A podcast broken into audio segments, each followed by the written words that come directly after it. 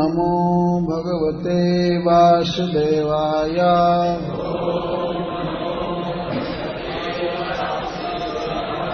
ॐ नमो भगवते वासुदेवाय।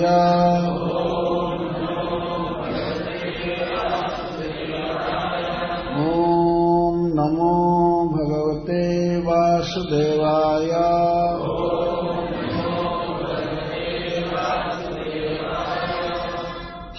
चालीस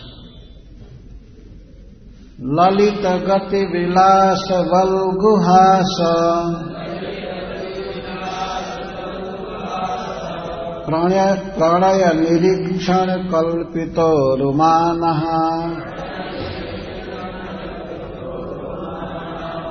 कृतमनुकृतवत्य उन्मदान्धः। प्रकृतिमगन किल जस्य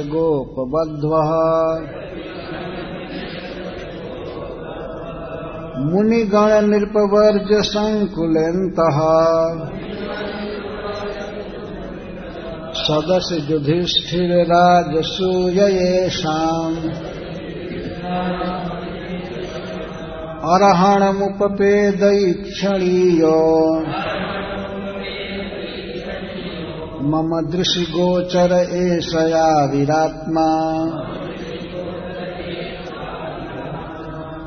तमिममहमजम् शरीरभाजाम्। हृदि हृदिधिष्ठितम् आत्मकल्पितानाम्।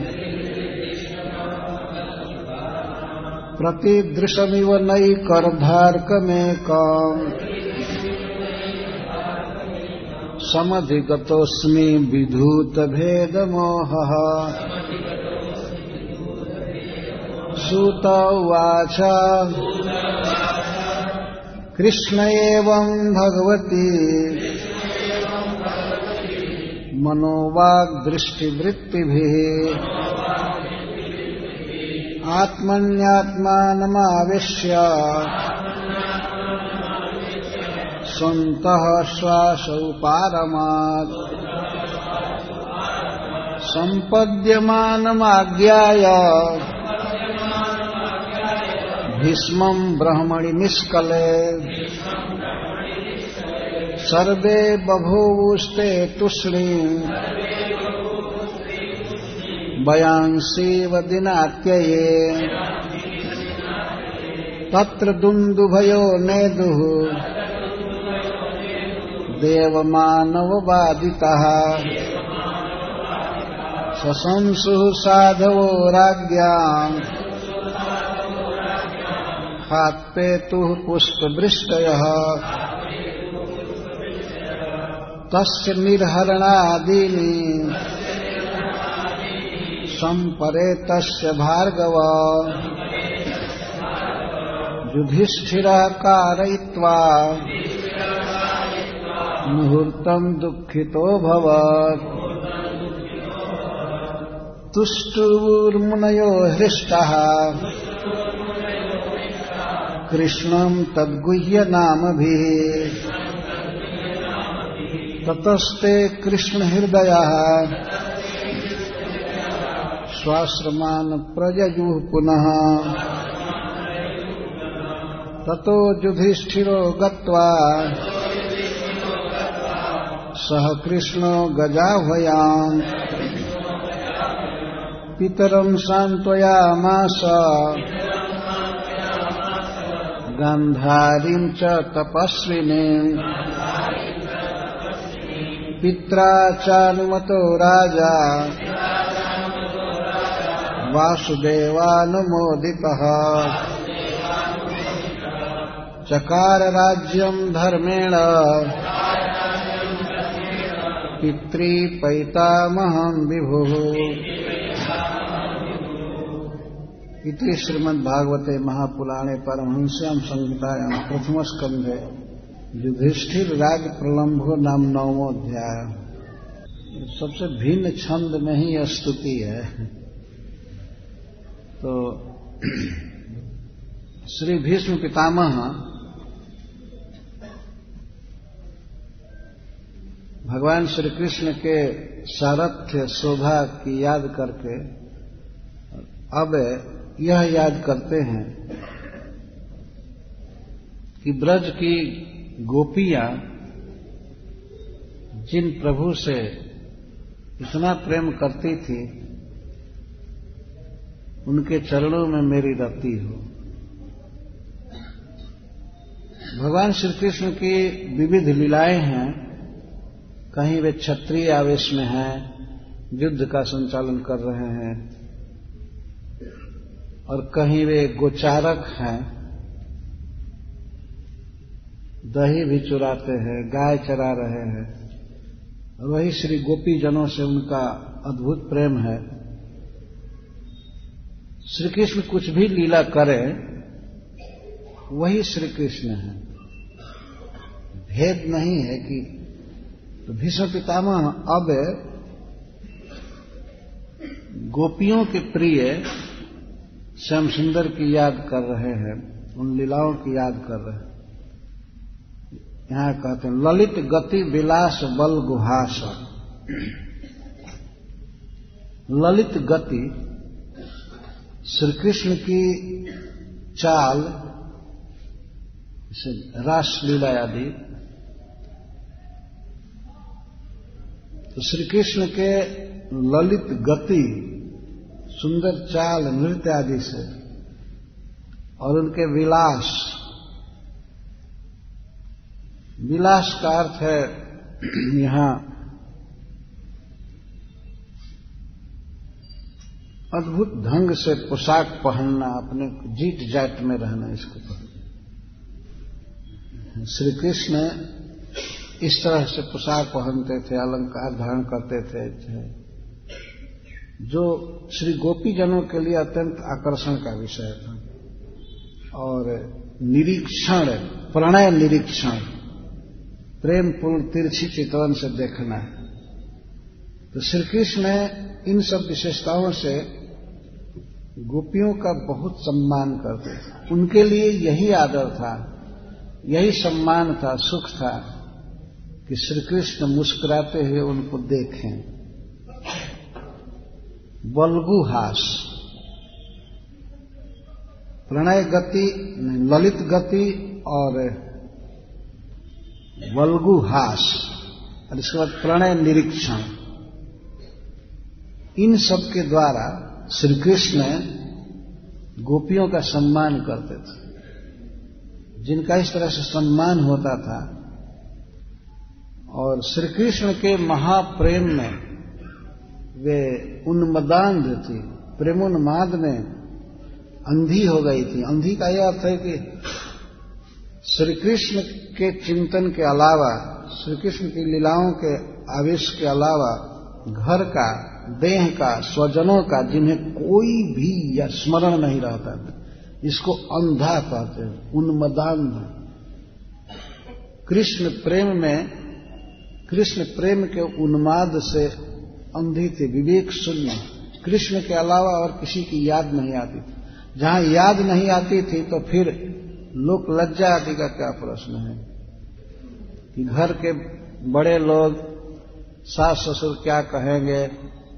या ये कुलवधु का धर्म है, अपने पति से प्रेम करना, पति के संबंधियों की सेवा करना। इसकी जब पति आदि की याद ही नहीं आती थी तो पतिव्रता के धर्म की क्या बात आएगी भगवान श्री कृष्ण इतना आकर्षक हैं, इतना सुंदर हैं, और उनकी लीलाएँ इतनी सुंदर हैं कि उसको देख करके, याद करके गोपियों का विवेक नष्ट हो जाता था कुछ भी कृष्ण के अलावा याद नहीं रहता था।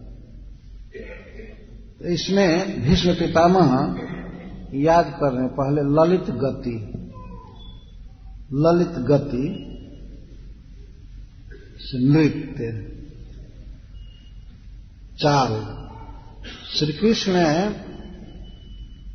जब चलते हैं, उनकी साधारण जो चाल है, वो है नाट्यम गमनम। गमनम नाट्यम। अगर वो चलते हैं तो ऐसा लगता है कि नाच रहे हैं। और वो नाचते हुए ही चलते हैं। वृंदावन में, गोलोक में कोई भी व्यक्ति चलता है तो नाचने जैसे चलता है। आनंद से झूमते हुए खुशी से। ऐसा नहीं कि भार, चिंता का है, डिप्रेशन है और चलना भी अच्छा से आदमी नहीं सीख। है ना? कौन नाचते हुए चलेगा? जो बिल्कुल सुख में है, आनंद में है।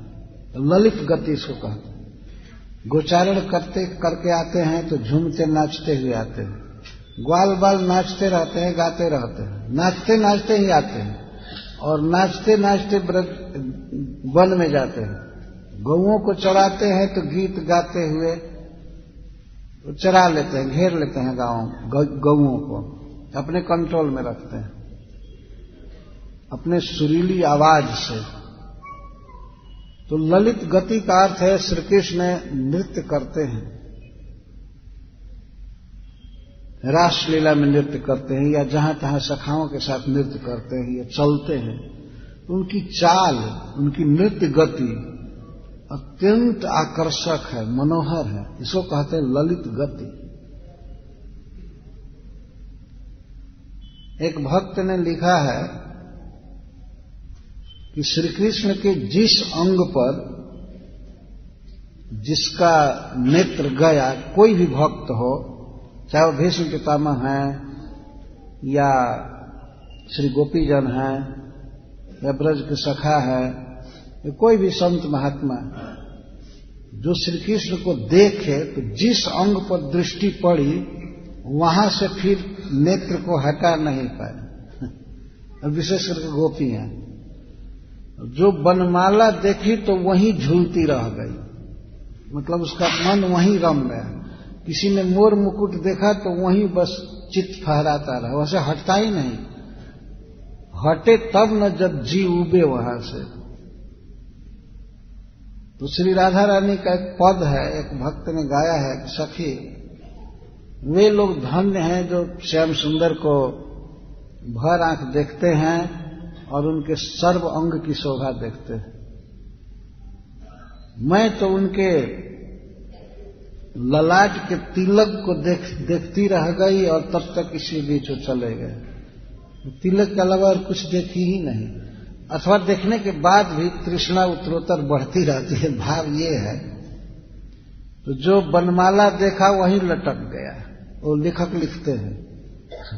जो उनके पीताम्बर को फहराते हुए देखा, बस वहीं फहराता रह गया। जो कानों में कुंडल झूलते हुए देखा, बस झूलता ही रह गया। और मोरपंख को देखा और वहीं पर लहराता रहा।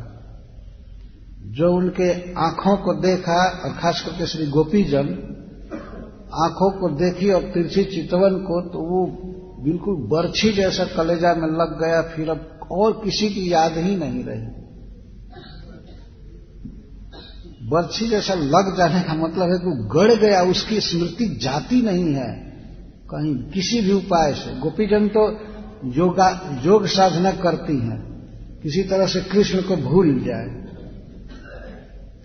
भूलने की साधना करती हैं गोपियाँ कि श्याम सुंदर की याद न आवे तो हम घर का काम धंधा करें, लेकिन वो इतना याद अधिकार करके हृदय पर चढ़ी हुई है घटते ही नहीं। भीष्म पितामह याद कर रहे कि श्री गोपीजन सम्मानित होती थी, अथवा श्री कृष्ण सम्मानित होते थे गोपियों की ललित गति से, विलास से मधुर मुस्कान से और प्रेम पूर्ण चितवन से। चार चार चीज़ गिना रहे हैं। ये इन सबसे श्री कृष्ण को का सम्मान करती थी अथवा श्री कृष्ण के इन लीलाओं द्वारा श्री गोपीजनों का सम्मान होता था। सुख मिलता था।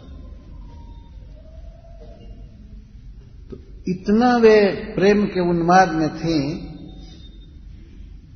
याद कर रहे हैं श्री कृष्ण के साथ अभेद भाव हो जाता था। आधा श्री कृष्ण का भाव रहता था और आधा गोपी का। तो कभी कभी कोई गोपी श्री राधा आदि बोलती थी, हे श्री राधे, तुमको देखे बिना मुझे विश्राम नहीं है। कृपा करके मान त्याग दो और मेरी तरफ़ देखो। कौन बोल रहा है? राधा रानी। श्री कृष्ण की लीलाओं का ऐसा स्मरण होता है चित्त पर चढ़ जाता है, कृतम अनुकृत्य। कृतम अनुकृतवत्य। श्री कृष्ण जो किए हैं, जो भी लीला किए, जैसे चलते हैं, उसी का अनुकरण श्री गोपीजन करती रहती थी। और भाव होता था, मैं कृष्ण हूँ, मैं कृष्ण हूँ, कृष्ण जैसा मुस्कुरा करके देखना कृष्ण जैसा चलना, कृष्ण जैसा नृत्य करना।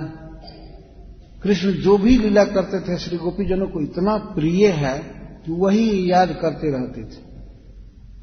जैसे सूरदास जी ने एक पद में लिखा है राधा रानी एक दिन श्याम सुंदर से कहती हैं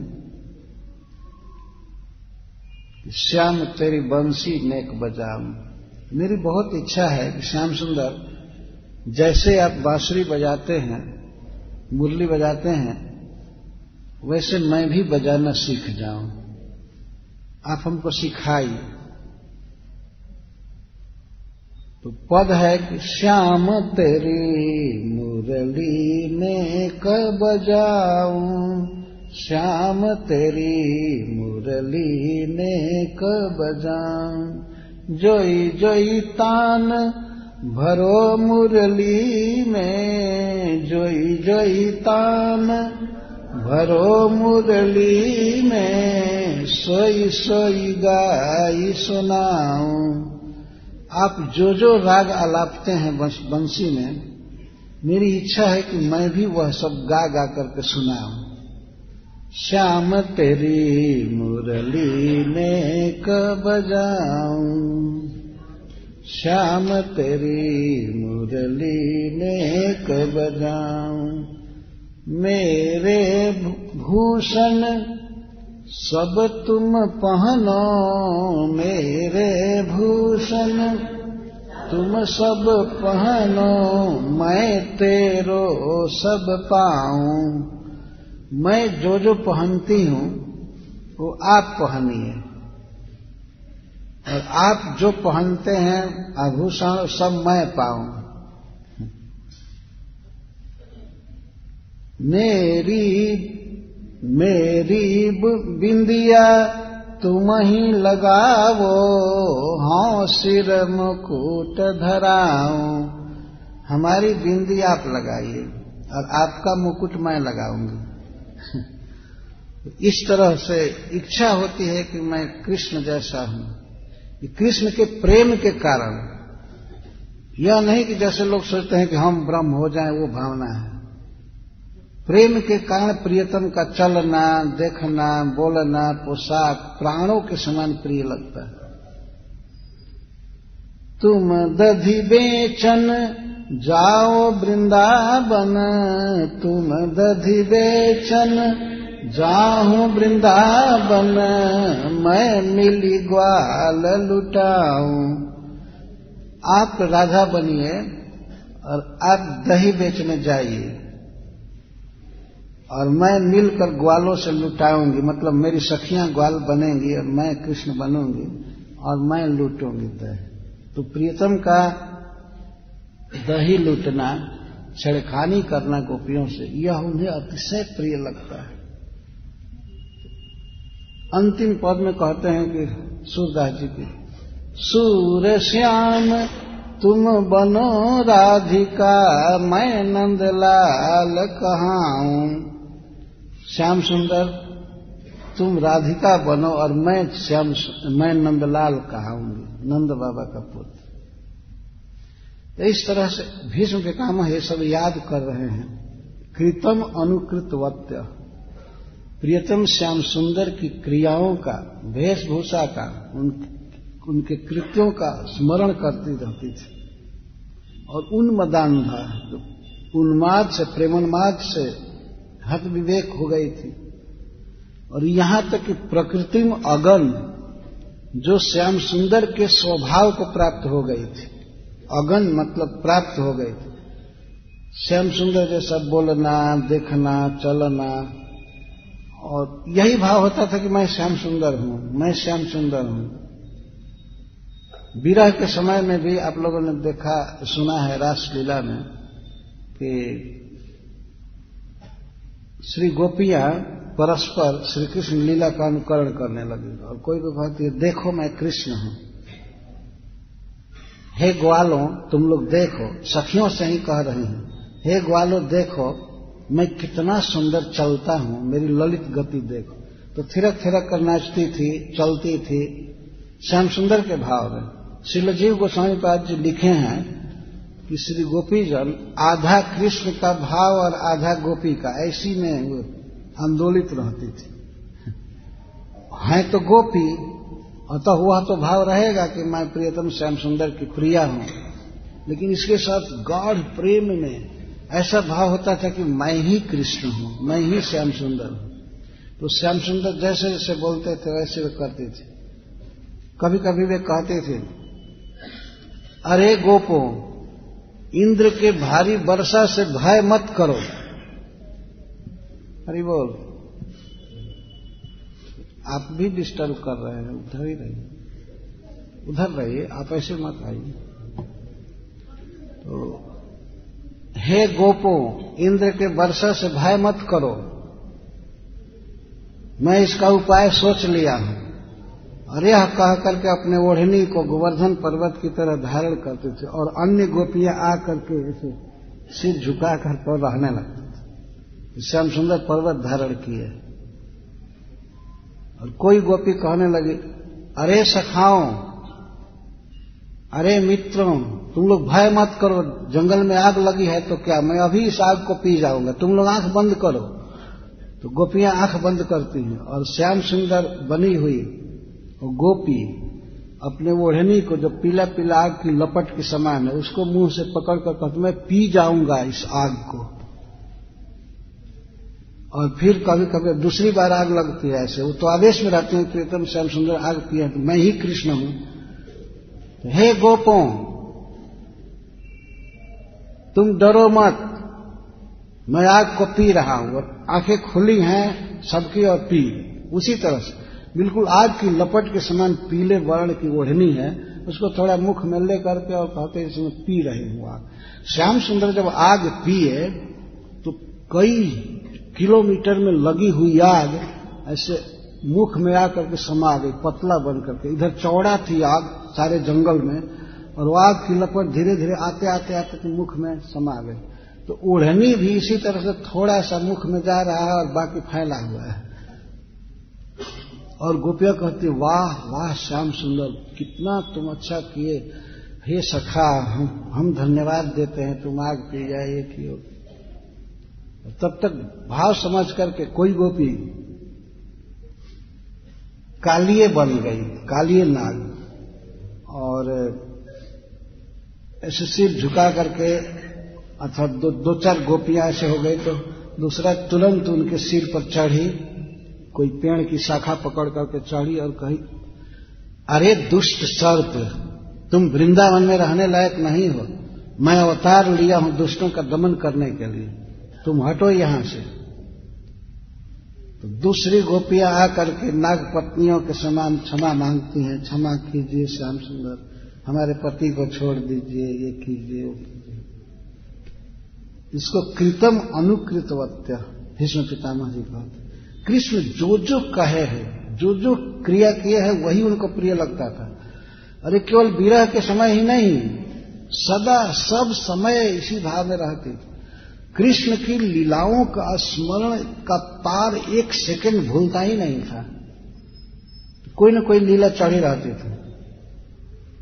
कृष्ण जैसा मुस्कुराना, कृष्ण जैसा देखना, कृष्ण जैसा गलबाही देकर के दूसरे सखा के या सखी के साथ चलना, कृतम अनुकृत वक्त। इस तरह जिनके महाप्रेम में उन्मत्त थी गोपियाँ, और कृष्ण के स्वभाव को प्राप्त हो गई थी, उन्हीं कृष्ण में हमारी मति रहे, हमारे, हमारा प्रेम रहे। ये पूर्व के श्लोक से इसका अन्वय करेंगे। श्री श्रीधर स्वामी जी लिखे कि पूर्व के श्लोक से इसका अन्वय लेना चाहिए। ऐसे श्री कृष्ण मेरी मति रहे या ऐसे मुकुंद मेरी गति हो भगवान की ब्रज में जो लीलाएँ हुई हैं, वास्तव में उनकी अद्भुत चाल है। द्वारका और मथुरा में तो थोड़ा मर्यादा में रहते हैं। चलने में थोड़ा मथुरा तक तो उतना मर्यादा में नहीं रहे, नहीं तो हाथी का दांत उखाड़ करके, हड्डी टांग करके कंस की सभा में पहुँचे। कोई मर्यादा नहीं। हड्डी छू करके और खून लगा हुआ है हाथी का तो नहा धोआ कर सभा में जाना चाहिए ना। लेकिन ऐसे ही दोनों भाई चल दिए। तो कुछ लोग तो कहे, कितने असभ्य है। सभा में आते समय ऐसा पोशाक पहनना चाहिए। खून लगा है और हड्डी टांग करके ला रहे छी छी कुछ लोगों की ये भी भावना है, कृष्ण बलराम के प्रति। इसको विभत्स रस कहा गया है। कैसे आ गए में और स्त्रियों को मूर्तिमान कामदेव के समान दिखाई पड़े और अपने पितरों को, वसुदेव जी, आनंद बाबा आदि को अपने बिल्कुल शिशु जैसे दिख रहे थे। पहलवानों को पर्वत जैसे दिख रहे थे। कृष्ण बलराम। जो अपने अपने भाव के अनुसार दिखाई पड़ रहे थे। जाके रही भावना जैसी, प्रभु मूर्त देखी तिन तैसी। तो श्री गोपीजनों का भाव है कृष्ण में, इतना भाव, इतना प्रेम है उन्हीं का सब कुछ अच्छा लगता है, उन्हीं का स्मरण बना रहता है। कृत मनुकृतवत्य ऐसे श्री कृष्ण मेरी रति अंततः श्री भीष्म पितामह गोपी जनों का स्मरण कर ही रहे हैं। जो लोग श्री कृष्ण के किसी लीला को मानते हैं और किसी को नहीं मानते हैं, कहते हैं, हम कृष्ण का आदर करते हैं। जब एक नेता की तरह या समाज सुधारक की तरह, जैसे कौरवों की सभा में गए मैं मानता हूँ कृष्ण का ये रूप होना चाहिए और उनके हाथ में सुदर्शन होना चाहिए। बंसी क्यों धराया लोगों ने? और कुछ लोग कहते आजकल ऐसे ईश्वर की ज़रूरत है जो चक्र ले और मारे सबको। ये नाच गान करने वाले ईश्वर की क्या ज़रूरत है? तुम्हारे दिमाग से ईश्वर चले सोचना चाहिए। कितने तो कहते हैं, हम कृष्ण की द्वारका लीला को तो मानते हैं। ये ब्रज में नाच, गान और इस गोपियों के साथ इस लीला को नहीं मानते। यहाँ तक कि आपने गीता प्रेस का नाम सुना है, देखा है किताबें। गीता प्रेस के संस्थापक श्री जयदयाल गोविंदका जी थे। उन्होंने भागवत छापने के लिए मंजूरी दिया भाई जी हनुमान प्रसाद पुद्दार को। ठीक है, भागवत छापा जा सकता है। लेकिन उन्होंने उस, उनको डायरेक्ट कहा कि इसमें से पाँच अध्याय निकाल दो। इसमें से रास लीला का पाँच अध्याय निकाल दो। ये नहीं चाहिए। मैं नहीं चाहता हूँ कि श्री कृष्ण को ये कोई देखे कि श्री कृष्ण दूसरे की स्त्रियों के साथ नाच रहे हैं और चोरी कर रहे हैं, वस्त्र चुरा रहे हैं। तो भाई जी के वे मौसेरा भाई थे बड़े जयदल गोविंद का जी। और वे गुरु स्वरूप थे। उन्होंने कुछ सोच करके ही कहा कि नहीं, इन पाँच अध्यायों को निकाल देना चाहिए। तब भाई जी ने उन पाँच अध्यायों के सिद्धांत पर एक लेख लिखा लिखा है वो अभी छपा है भागवत। और उन्होंने कहा कि नहीं, ये तो छपना ही चाहिए। उन्होंने तो यहाँ तक कह दिया कि यही तो भागवत के प्राण है, पाँच प्राण और इसको नहीं निकाला जा सकता है। तो इनके आग्रह को जयदयाल गोविंदका जी ने स्वीकार कर लिया। लेकिन जहाँ इतने बड़े लोग कहते हैं, नहीं, ये नहीं होना चाहिए। कृष्ण को हम इस रूप में नहीं देखना चाहते। तो उसका रहस्य है ना, भाई जी ने रहस्य का उद्घाटन किया, लिखा। बहुत सुंदर लेख है। रासलीला रहस्य। एक ही भक्त देखिए, जहाँ श्री कृष्ण के योद्धा स्वरूप की याद कर रहा है, अर्जुन का रथ संचालन करने वाला रूप सारथी विश्व युद्ध में भाग लिया है। इतना बड़ा तेज है, महानता है, और वहीं पर वही पुरुष, वही भीष्म पितामह, उन लीलाओं के भी याद कर रहे हैं जो भगवान ने ब्रज में किया है, और वो भी गोपीजनों के साथ। और वो क्या मुस्का करके देखना, प्रणय निरीक्षण। प्रणय निरीक्षण। प्रणय का अर्थ प्रेम निरीक्षण का अर्थ देखना। श्री गोपियों पर परम आसक्ति से श्याम सुंदर देखते थे। और कभी कभी वर्णन भी करते थे, तुम्हारा मुख ऐसा है, तुम्हारा, तुम्हारी हँसी ऐसी सुंदर है, तुम्हारा केस इतना सुंदर है। इस तरह से वर्णन करते हैं। ये भगवान की लीला है, और उनके राज्य में कोई लौकिक लीला नहीं है। भीष्म पितामह अपने आयु के अंत काल में श्री गोपी जनों के साथ भगवान की लीलाएँ याद कर रहे हैं। तो कोई अंतर नहीं है, द्वारका की लीला हो, चाहे ब्रज की लीला हो, या कुरुक्षेत्र के युद्ध की लीला हो। भगवान पूर्ण सत्य हैं, इसीलिए उनकी कोई भी लीलाएँ एक ही समान है। इसमें कोई भेद नहीं है। तो जिस श्री कृष्ण में गोपियों का ऐसा अगाध अनुराग था, जो इतने सुंदर है, महान है ऐसे श्री कृष्ण में मेरी आत्मा, मेरा मन रमण करता रहे। अब इसके बाद, ये तो सर्व शुभ गुणों की याद कर रहे हैं कि श्री कृष्ण इतने आकर्षक हैं कि श्री गोपियाँ उनमें तो आसक्त हो ही गई जो शत्रु भाव से श्री कृष्ण पर बाण चलाए, जो युद्ध किए, वे लोग भी कुरुक्षेत्र में श्री कृष्ण के स्वरूप को प्राप्त कर गए। जब ये स्वरूप को प्राप्त कर गए तो श्री गोपीजन भगवान के स्वभाव को प्राप्त हो जाए, क्या आश्चर्य की बात युद्ध करने के लिए जुटे जुटे थे लोग, और श्री कृष्ण पर भी बाण मारते थे। कई तरह से श्री कृष्ण बचते थे, लेकिन वे जब मरे तो भगवान के धाम में गए और पार्षद बन करके गए। इतना सुंदर स्वभाव भगवान का है, कोई द्वेष से उनके संपर्क में आवे, चाहे प्रेम से आवे, चाहे भय से आवे, उसका कल्याण हो ही जाएगा। इसको कहते हैं सर्व शुभ कारक गुण भगवान का। जिनसे द्वेष कोई करे या कुछ भी उनके संपर्क में आया कि वो शुद्ध हो जाएगा। जैसे स्पर्श मणि है, पारस मणि। अगर कोई लोहा द्वेष भाव से उस पर कूद जाए, उस पर सट करके रहे, तभी सोना बनेगा। और प्रेम से अगर उसके साथ सट करके रहे, तभी सोना बनेगा। ये स्वभाव है स्पर्श मणि का। ऐसे श्री कृष्ण का ये सहज स्वभाव है। सहज शुभ गुण है। सहज मुक्त करने की शक्ति है, क्योंकि वे ईश्वर हैं। चाहे चाहे द्वेष भाव से उनके संपर्क में आवे, चाहे प्रेम से उनको कुछ देने के लिए आवे, अथवा भय से कंस की तरह उनका चिंतन करे, या स्नेह से, जैसे युधिष्ठिर महाराज किए, उनका चिंतन करे, उनके संपर्क में आवे तो उसका कल्याण होगा ही। उसका भवबंधन मिटेगा, दुख मिटेगा, वह भगवान को पाएगा। ये उनका सहज स्वभाव है।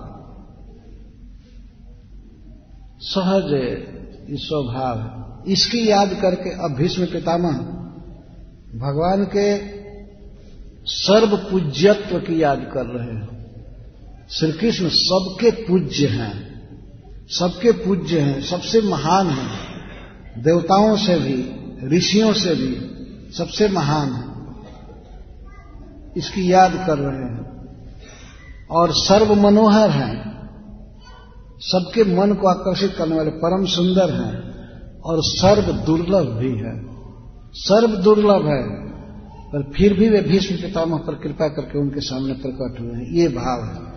तो इस भाव को कहने के लिए भीष्म पितामह जी कहते हैं, मुनिगण नृपवर्ज संकुलत सदस्य युधिष्ठिर राजसूय शाम अरहण अर्हणमुपेद क्षणीयो मम दृश्य गोचर एशया विरात्मा।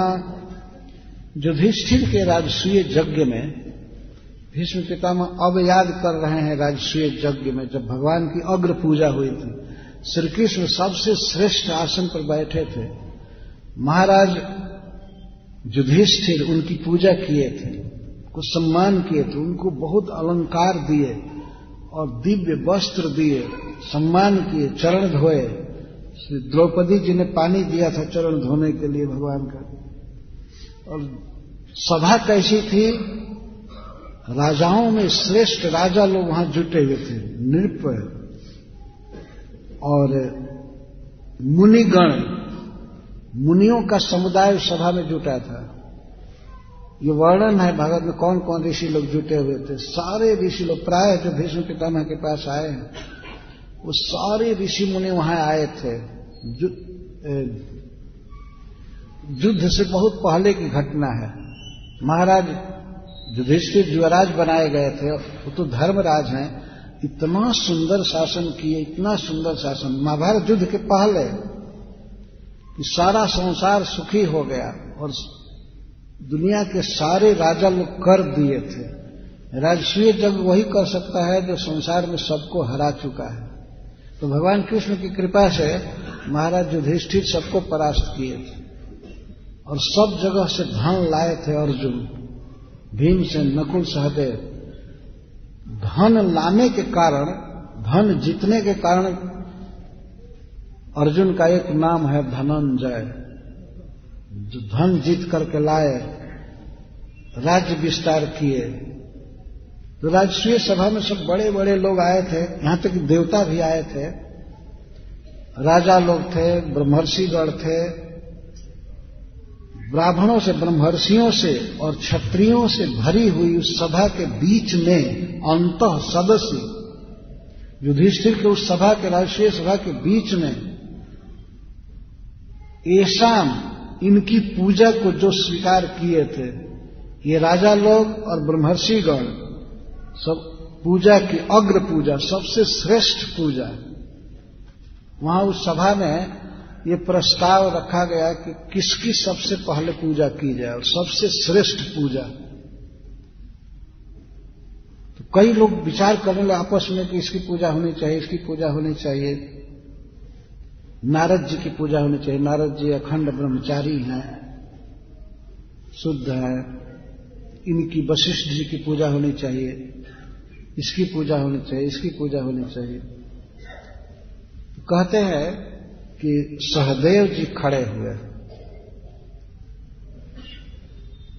कुछ महानुभावों का कहना है कि यह सहदेव जरासंध के पुत्र थे राजा थे।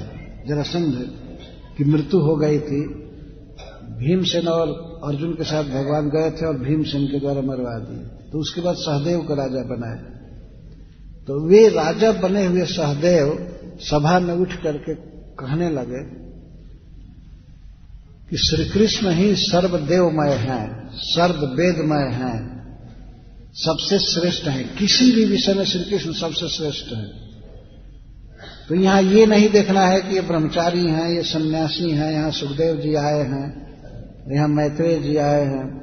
वशिष्ठ जी हैं, ये कोई देवता है। श्री कृष्ण ही सबसे श्रेष्ठ हैं। इनकी सबसे अग्र पूजा होनी चाहिए और इनका सबसे श्रेष्ठ पूजा होनी चाहिए।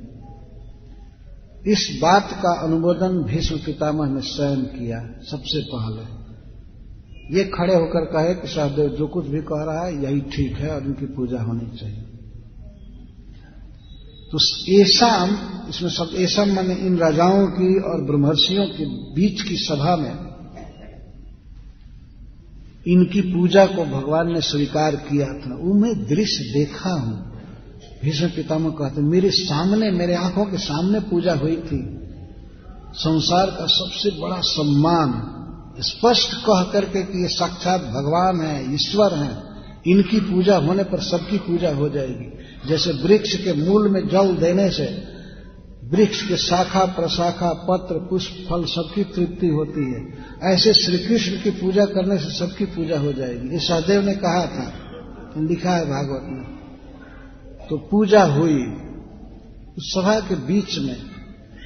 और महाराज युधिष्ठिर का एक प्लान था कि श्री कृष्ण को सारा जगत जाने कि ये भगवान है।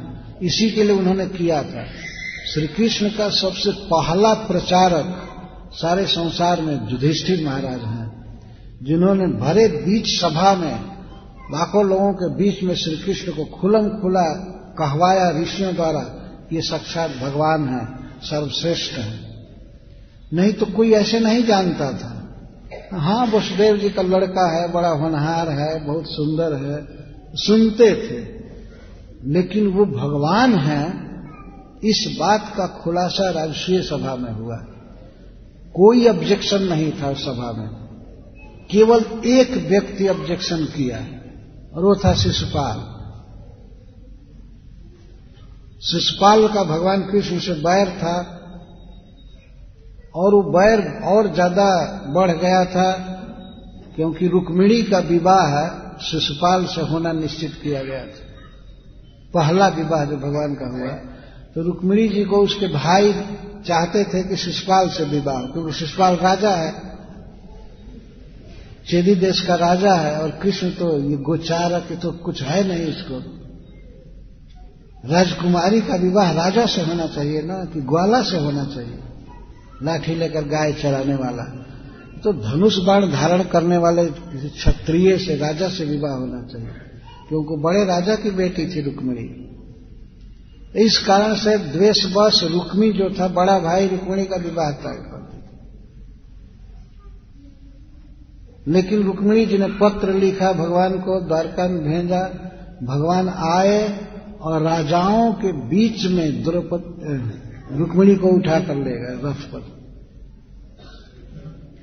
ले चले। रुक्मिणी जी का सौंदर्य इतना था कि वे कुछ कर नहीं पाए, अपने सौंदर्य से ही उन्होंने उन लोगों को बेहोश कर दिया। भगवान रथ पर चढ़ाकर रुक्मिणी जी को ले गए। पीछे जब होश हुआ तो हल्ला करने लगे।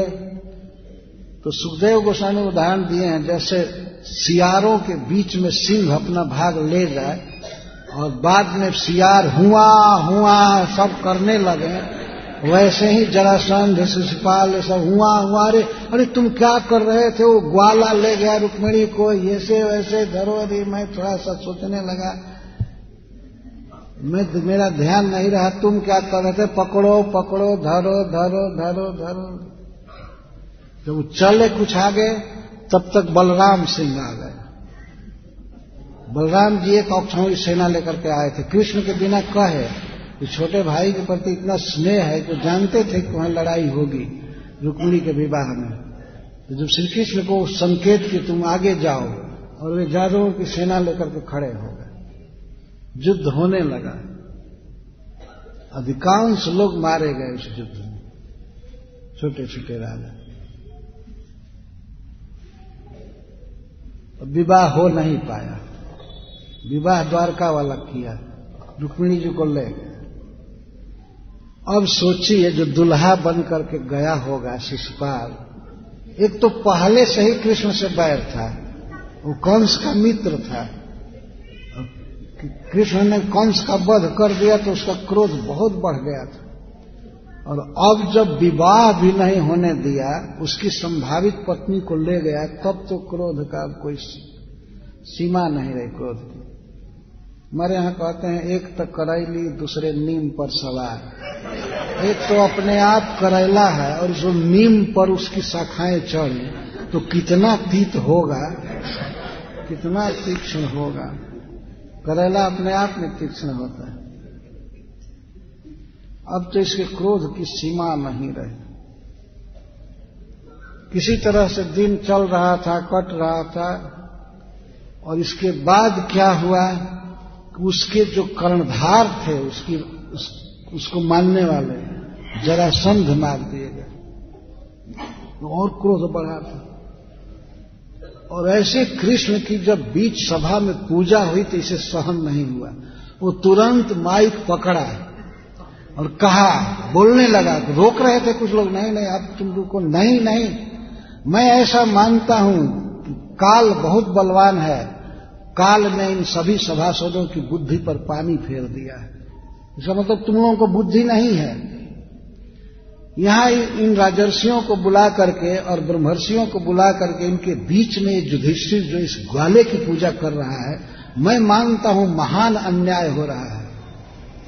जब इसको पूजा करना, करनी थी तो अपने घर में एकांत में किया होता, सबको दिखा के हो रहा है। सबको बेवकूफ़ बना रहा है। ये क्या काम किया है कृष्ण? इसको कोई राज्य नहीं है कुछ नहीं। ये ग्वाला है तो क्षत्रिय भी नहीं है। गाय चराया है, सब लोग जानते हैं। दही माखन गोपियों के घर से चुराता था। गोपियों का चीर चुराया है। नाचना, गाना, बस यही इसका काम है। और ऐसा व्यक्ति राजाओं के बीच में पूजा पाएगा? अरे राजा, तुम लोगों को क्या हो गया है? मर जाओ जाकर। तुम्हारे जीते जी और इस ग्वाले की पूजा होनी चाहिए। मैं ऐसा नहीं होने दूँगा। ये युधिष्ठिर कृष्ण के गुणों के कारण इसकी पूजा नहीं कर रहा है। इसका प्रेम है इसलिए पूजा कर रहा है। तो अपना प्रेम एकांत में क्यों नहीं करते हो? कृष्ण के गुणों को देख करके पूजा नहीं कर रहा है। इसका प्रेम है इसलिए पूजा कर रहा है। जो सही बात है, प्रेम हो चाहे कुछ इसका स्नेह है, लेकिन ये सबको बेवकूफ़ बना रहा है। बहुत बढ़ता गया, बहुत बातें बोला है महाभारत में, बहुत गाली दिया है। बीच में दिखाया गया है भगवान का एक बार कहे, ये भी कहा। कैसे कैसे कहा तो भगवान ने कह दिया इस बात पर, तुम्हें लज्जा नहीं आती है। जो लड़की तुमको नहीं चाहती थी, उसके साथ तुम विवाह करना चाहते थे। इस पर शिषपाल कहा छी छी, वो घटना इस सभा में बोलते तुम्हें शर्म नहीं लगती है? मैं तो चर्चा नहीं कर रहा हूँ, तुम अपने आप चर्चा कर रहे देखिए इसकी बुद्धि। देखिए इसकी बुद्धि। विवाह मेरे साथ तय हुआ था कि तुम्हारे साथ। अरे नालाए काला ऐसे ही हो। विवाह मेरे साथ तय हुआ था तुम्हारे साथ। तुम जो उसको ले, भगवान इतना कह दिया कि जो लड़की नहीं चाहती थी, उसको तो उसके साथ विवाह करना चाहते थे। तुम्हारी यही तो बुद्धि है। इस पर एकदम आग बबूला हो गया। और कृष्ण को मारने चला। मारने चला, एक सौ गलती जब पार हो गई, एक सौ अपराध। तब भगवान अपना चक्र निकाले और सबको संकेत किए कि आप लोग शांति से बैठे रहे और चक्र से उसका गर्दन काट दिए शांति से सब हुआ। सभा में कोई चेत तक नहीं बोल सकता। कुछ उसके गुट के लोग थे हाँ हाँ करते हुए बड़बड़ाते सभा से निकल गए। चले गए। हम दिखा देंगे, ये करेंगे, वो करेंगे। दिखाते रहो। जब मालिक गया तो तुम क्या दिखाओगे? यद्यपि भीमसेन, अर्जुन आदि उकसा रहे थे। जब कृष्ण को गाली दे रहा था तो ये लोग लड़ने के लिए तैयार हो गए थे। लेकिन भगवान सबको मना कर रहे थे, मना कर रहे थे। वो भगवान का मौसेरा भाई था ना। बुआ का बुआ का लड़का देवकी के बहन का नहीं। बुआ का लड़का था, वसुदेव जी की बहन का।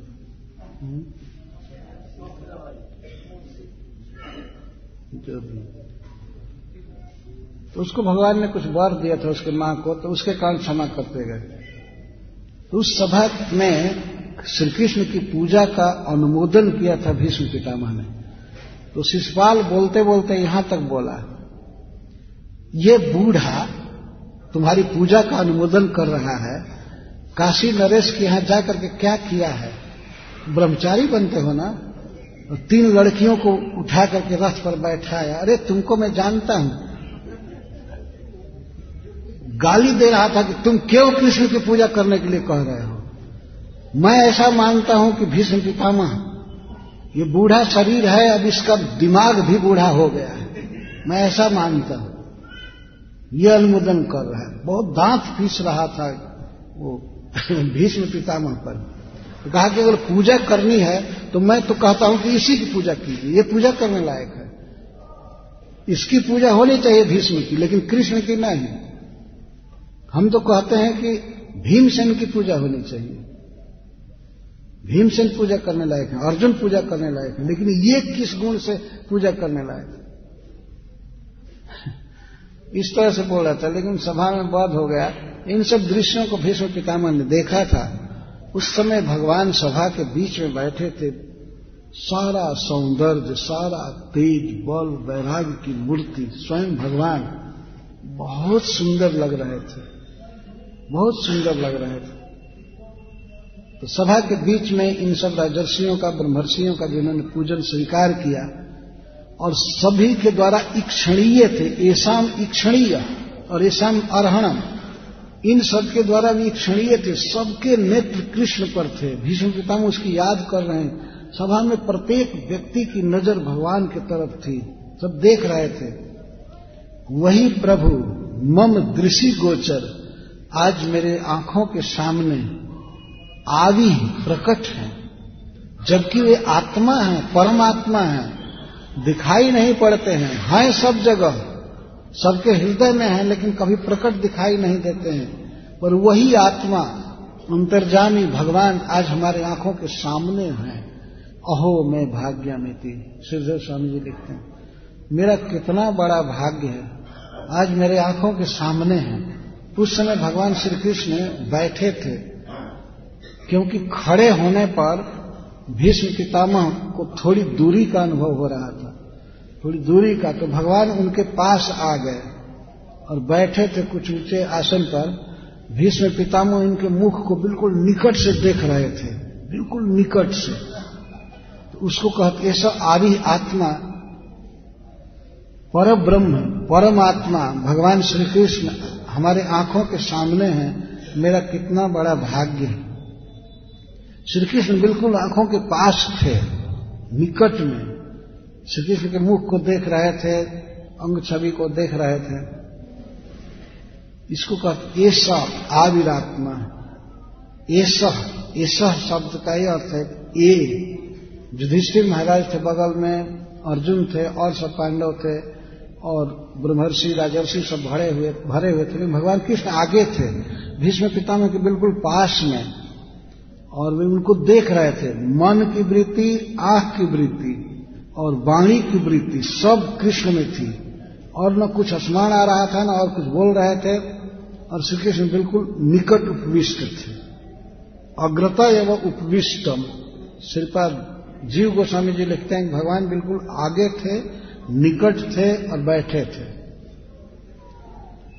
उनको कह रहे ये ये भगवान, ये परमात्मा, अरे जिनको लोग अव्यक्त कहते हैं, जिनको लोग निराकार कहते हैं, इसलिए वो दिखाई नहीं पड़ते हैं। पर वही प्रभु अपने वास्तविक स्वरूप में मेरे आँखों के सामने प्रकट है, मेरा कितना बड़ा भाग्य तम इमम अहम अजम शरीर भाजम हृदय हृदय धिष्ठितमात्म कल्पिता नाम प्रतिदृशमिव कर्धार्कमेकम समधिगतोस्मी विधूत भेद मोह मैं श्री कृष्ण को पूरा पूरा जान रहा हूँ। मुझे ज्ञान हो गया है कि कौन है। समधिगत, अधिगत, मैं जान गया हूँ।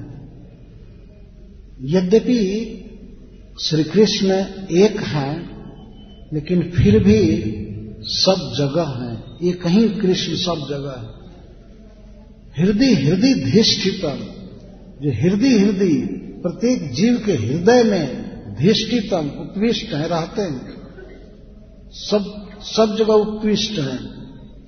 वे प्रकृति के अंतर्जामी है ब्रह्मांड के अंतर्जामी है, प्रत्येक जीवों में अंतर्जामी रूप से रहते हैं। तम हम अजम शरीर भाजम शरीरधारियों के हृदय हृदय में जो हैं, और शरीरधारी कैसे हैं तो आत्मकल्पिता नाम किसी के शरीर का निर्माण सृष्टि स्वयं कृष्ण ने किया है, और सृष्टि करके सबके शरीर में रहते हैं। सब जगह हैं, लेकिन हैं एक। मैं इस बात को समझ गया हूँ कि एक ही कृष्ण सब जगह है। द्वारका में, मथुरा में, ब्रज में, कुरुक्षेत्र में। ये स्वर्ग में, पाताल लोक में, बलि महाराज के यहाँ, या यहाँ तक कि समस्त जीवों के हृदय में सब जगह हैं, लेकिन एक ही कृष्ण, एकम और कम इव। जैसे सूर्य एक है, लेकिन अनेक जगहों पर दिखाई देते हैं। घनश्याम जी ने कल कहा था ना, वही बात यहाँ है। कृष्ण एक है, लेकिन सर्वत्र है। जैसे एक सूर्य स्फटिक मणि के दीवाल में दिखता है, दर्पण में दिखता है, जल में दिखता है। तो कई व्यक्ति कहते हैं, अगर वृक्ष के ऊपर दिखाई दे रहा है तो दिखाने वाला कहेगा, सूर्य वृक्ष के ऊपर है। वो तो बहुत ज़्यादा ऊँचा है, लेकिन कहता है, सूर्य वृक्ष के ऊपर है। और सूर्य दर्पण में दिखाई दे रहा है, सूर्य जल में दिखाई दे रहा है। और लाखों घड़ा आप रख दीजिए एक जगह या करोड़ों अरबों तो प्रत्येक घड़ा में वो सूर्य दिखाई देगा। प्रत्येक घड़ा में, प्रत्येक जल भरे हुए घड़े में। तो क्या सूर्य भिन्न भिन्न है? न, एक ही सूर्य है सब जगह दिखाई पड़ रहा है। तो एक ही कृष्ण सबके हृदय में है सर्वत्र है कारणोदक साई वही है गर्भोदक साई वही है क्षीरोदक साई वही है, सभी अवतारों के रूप में है। लेकिन जैसे प्रति दृश्य में अर्धार्थ मेकम हर एक आँख से भिन्न भिन्न आँखों से देखने पर सूर्य अनेक दिखाई पड़ते हैं, लेकिन हैं एक। इसी तरह से विधुत विधुत भेद मोह, मेरा भेद मोह चला गया है। मैं अब समझने लगा हूँ पूरा पूरा कि एक ही कृष्ण सबके हृदय में है, सब जगह है, सर्वत्र व्याप्त। ऐसे श्री कृष्ण में हमारी प्रीति हुई। ये कहते हुए तो सुध गोस्वामी जी अब कहते हैं, कृष्ण एवं भगवती मनोवाग दृष्टिवृत्ति भी आत्मन्यात्मानमावेश्य स्वंत श्वास उपारमत भगवती कृष्ण, भगवान कृष्ण में जो भीष्म पितामह के पास ही बैठे थे, उनमें भीष्म पितामह के मन की वृत्ति, वाणी की वृत्ति और नेत्र की वृत्ति सब लगे हुए थे। आँख से उनको ही देख रहे थे, आँखें देखने में आसक्त थी और मन चिंतन में आसक्त था तथा वाणी बोलने में आसक्त थी। मनोवाग दृष्टि वृत्ति भी ऐसे भगवान का भजन होता है। दृष्टि भगवान में लगानी चाहिए। कुछ ऐसे आलसी होते हैं जो भगवान का दर्शन करने मंदिर में नहीं जाते। कहते, भगवान तो सब जगह है, बस ध्यान करो। और ध्यान में बैठे हुए झपकी लेते रहते हैं। ध्यान कर रहे हैं। इस झपकी से अच्छा है भगवान को देखना खोल करके। उनका मुकुट कैसा है, उनका पीताम्बर कैसा है, उनका नूपुर कैसा है। कितने सुंदर। मंदिरों में दर्शन करने वाले भक्तजन भगवान के मूर्ति को जब देखते हैं तो उनको प्रतिदिन नया नया अनुभव होता है। कभी कभी ऐसा लगता है कि भगवान आज हंस रहे हैं। किसी किसी दिन देखा गया है कि अगर उस परिवार में, उस समाज में कोई अप्रिय घटना हो गई है तो मूर्ति अप्रसन्न रहते हैं, शोक में डूबे रहते हैं। ये देखा गया है। ये कोई कल्पित चीज़ नहीं है कि मन के भाव को आरोपित करके देखा जाता है। नहीं, भगवान वास्तव में अगर घर में कोई खुशी का दिन है तो लगता है कि ठाकुर जी हंस रहे हैं। हंस रहे हैं। या घर में कुछ गमी हो गई है तो चिंतित है। ऐसा देखा जाता है। और कोई हास्य की बात हो रही है तो लगता है डीटी हंस रहे हैं। भगवान हंस रहे हैं। वो कोई मूर्ति नहीं है। भगवान है वास्तव में। हमारी अर्चना को स्वीकार करने के लिए वे उस रूप को धारण किए हैं तो उसको अर्चावतार कहा गया है शास्त्रों में। वे इस तरह से कल्याण करते हैं। यहाँ स्पष्ट लिखा गया है, शुद्ध कहते हैं, मनोवाग दृष्टि वृत्ति भी। वाणी से तो भगवान का कीर्तन होना ही चाहिए। वाणी, वाक। यह नहीं माना जाए बस मन में स्मरण करो। कुछ तो यहाँ तक कहते हैं, सांस से जप होता रहता है, बस होता रहता है। अजपा जप होता रहता है। बिना जप किए जप।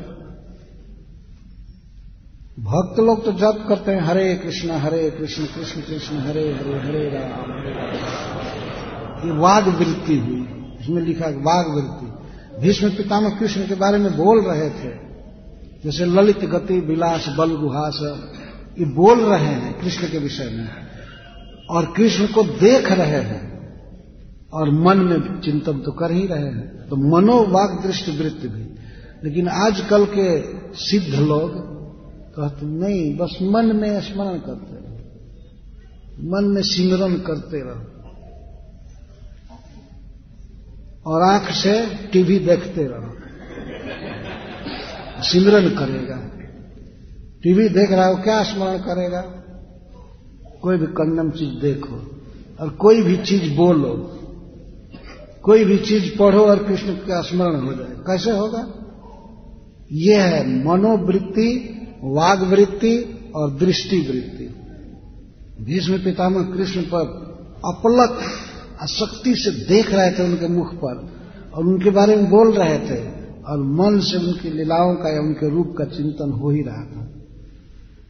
इस तरह से आत्मा, आत्मनि आत्मानमावेश्य, आत्मनि पर ब्रह्म परमात्मा भगवान श्री कृष्ण में अपने को आवेश्य अपने को युक्त करके अंत श्वास उनकी सारी वृत्तियाँ ठप थी, केवल कृष्ण लगी थी यहाँ तक कि सांस भी अंत श्वास बाहर नहीं आ रहा, आ रही थी सांस। अंत श्वास श्वास अंदर ही था। और उपारमत शरीर छोड़ दिए। शरीर छोड़ दिए। अब इस पर सूर्य जी कहते हैं कि वहाँ बैठे हुए ऋषि मुनि और राजर्षिगण जो संसार में सबसे श्रेष्ठ कोटि के मनुष्य हैं, देवता हैं, ये लोग जब देखे कि भीष्म पितामह भगवान की लीला में चले गए, उसको ऐसे सूर्य जी संपद्यमान आज्ञाय भीष्म ब्रह्मणि निष्कले, निरुपाधि मायातीत ब्रह्म में श्री कृष्ण में, भीष्म पितामह को संपद्य मानम देखे। वे जान गए कि इस भीष्म पितामह भगवान की संगति में चले गए। भीष्म चले गए, शरीर बाढ़ सज्जा पर है। शरीर नहीं भीष्म नामक जो जीव है, भगवान का पार्षद बनकर भगवान के पास चला गया। संपद्यमान बहुत सावधानी से श्रीमद भागवतम पढ़ना चाहिए। लिखा गया है संपद्यमान उसका अर्थ संगति प्राप्त किए ये नहीं कि भगवान कृष्ण में जाकर के मैं विलीन हो गए ये नहीं कि लिखा गया। संपादन का क्या अर्थ होता है? संपादन का अर्थ होता है कुछ बिखरी हुई चीज़ों को एक जगह सजा देना। या जो जिस स्थान पर रहे उसको वहाँ रख देना, जो जैसा है उसको ऐसा रखना, इसको संपादन कहते हैं। तो यहाँ संपादन शब्द है संपद्य मान इसका अर्थ कि भीष्म पितामह जो भगवान के पार्षद हैं, वो भगवान की लीला में चले गए। यह नहीं कि भगवान में भीतर समा गए। ऐसा नहीं होता है। आज तो कोई किसी में समाया है।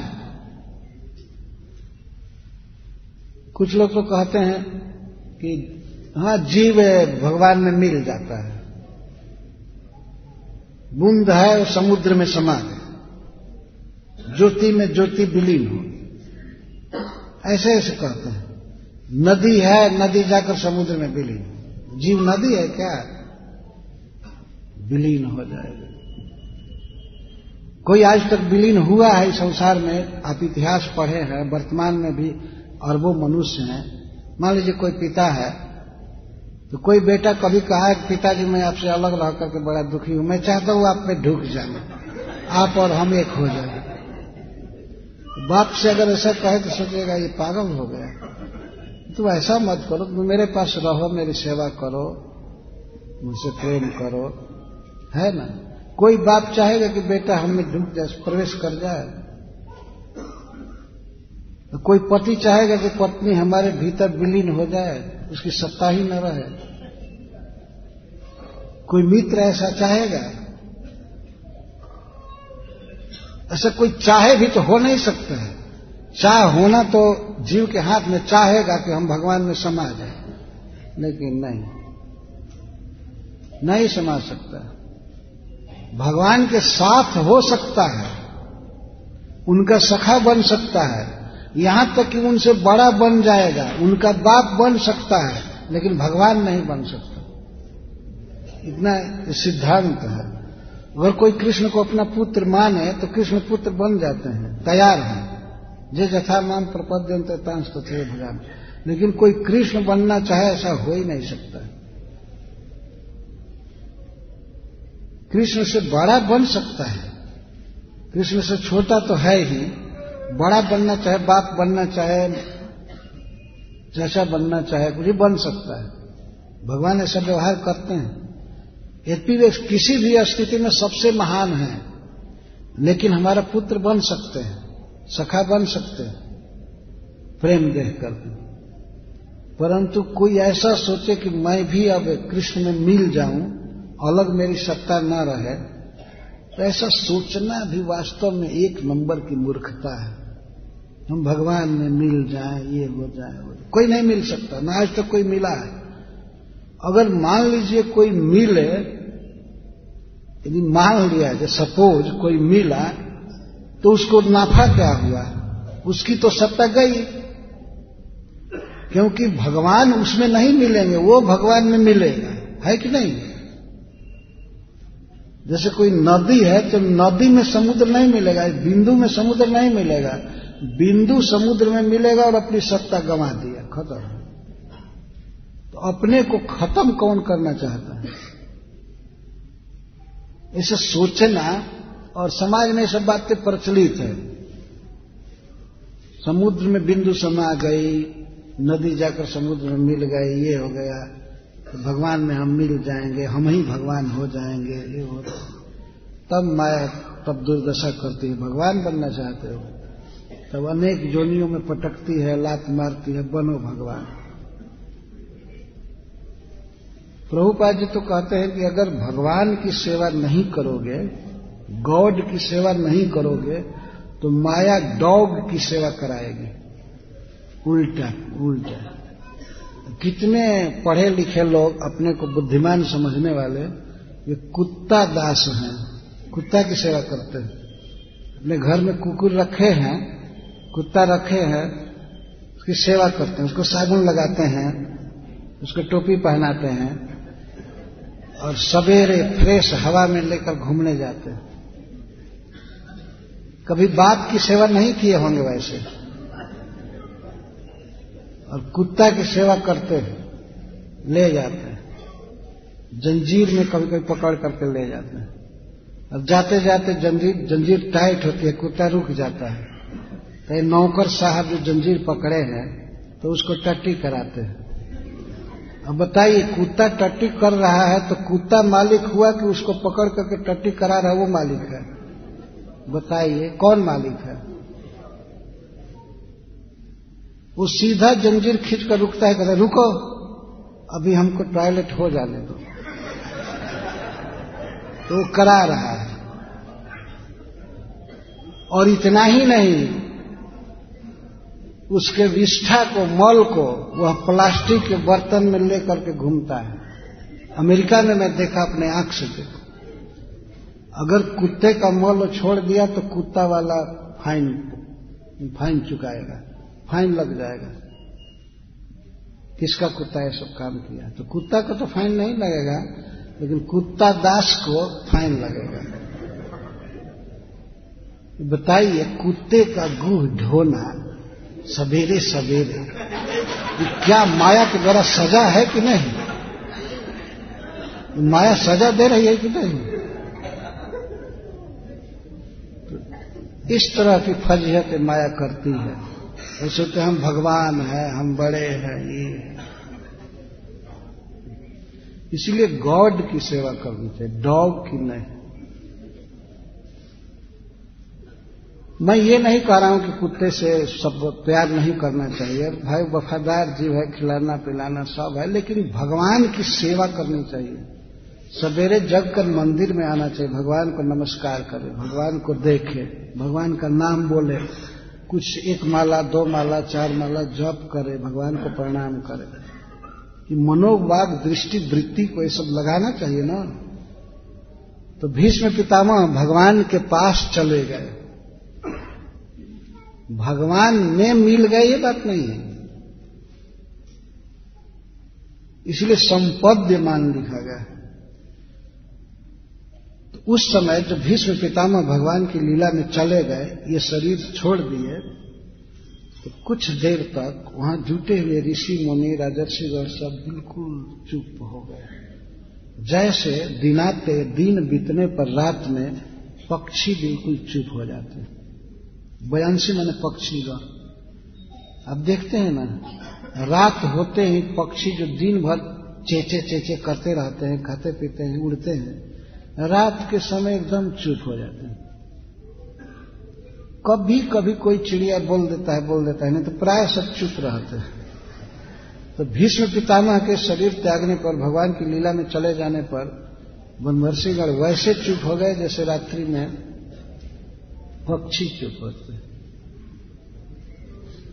उसमें तत्र दुंदु भयो ने दूर देव मानव बादिता उस समय देवताओं के द्वारा और मनुष्यों के द्वारा बजाई हुई दुमदुमियाँ बजने लगी। दुमदुभी कहते उस बाजा को, उसको मुख से फूका जाता है, ऊपर ऊँचा, बड़ा रहता है, चौड़ा और नीचे संकीर्ण। तो दुंदुभी कहते हैं। दुंदुभियाँ बजी और देवलोक से, देवता लोग भी बजाए दुंदुभी भीष्म के इस लीला प्रवेश पर। बहुत बड़ी विजय थी भीष्म पितामह के। भगवान को पा लिए और खाक पेतु पुष्प वृष्ट आकाश से पुष्पों की वर्षा होने लगी। आकाश से पुष्पों की वर्षा हो रही है। देवता लोग बरसा रहे हैं। ऐसा नहीं कि हेलीकॉप्टर ले जा करके और ऊपर से वर्षा हो। ये आकाश वर्षा वर्षा नहीं है। ये हेलीकॉप्टर से बरसाएगा तो आदमी ही जा करके बरसा रहा है। लेकिन वास्तव में देवता लोग बरसाने लगे उस समाज पर भीष्म पितामह पर। पुष्प वृष्ट पुष्पों की वर्षा होने लगी। और राज्ञाम साधव सशंसु। राजाओं में जो अतिशय साधु प्रकृति के राजा थे, वे भीष्म पितामह की भूरी भूरी प्रशंसा करने लगे। भूरी भूरी प्रशंसा करने लगे। ये क्यों कहा गया? साधु राजा प्रशंसा कर रहे थे। जो असाधु थे राजा, वहाँ नहीं सब जुटे थे, साधु राजा जुटे थे। लेकिन जो असाधु थे, दुष्ट राजा लोग थे, वे कभी कभी भीष्म जी की निंदा करते थे। क्या निंदा करते थे? कि ब्रह्मचारी होकर के भी अपने भाई का विवाह कराया, घर में असक्त है लड़ाई झगड़ा कर रहा है, युद्ध कर रहा है घर में क्यों पड़ा है? जो राज त्याग दिया, विवाह नहीं किया तो फिर हस्तिनापुर में अपने घर में क्यों रहता है?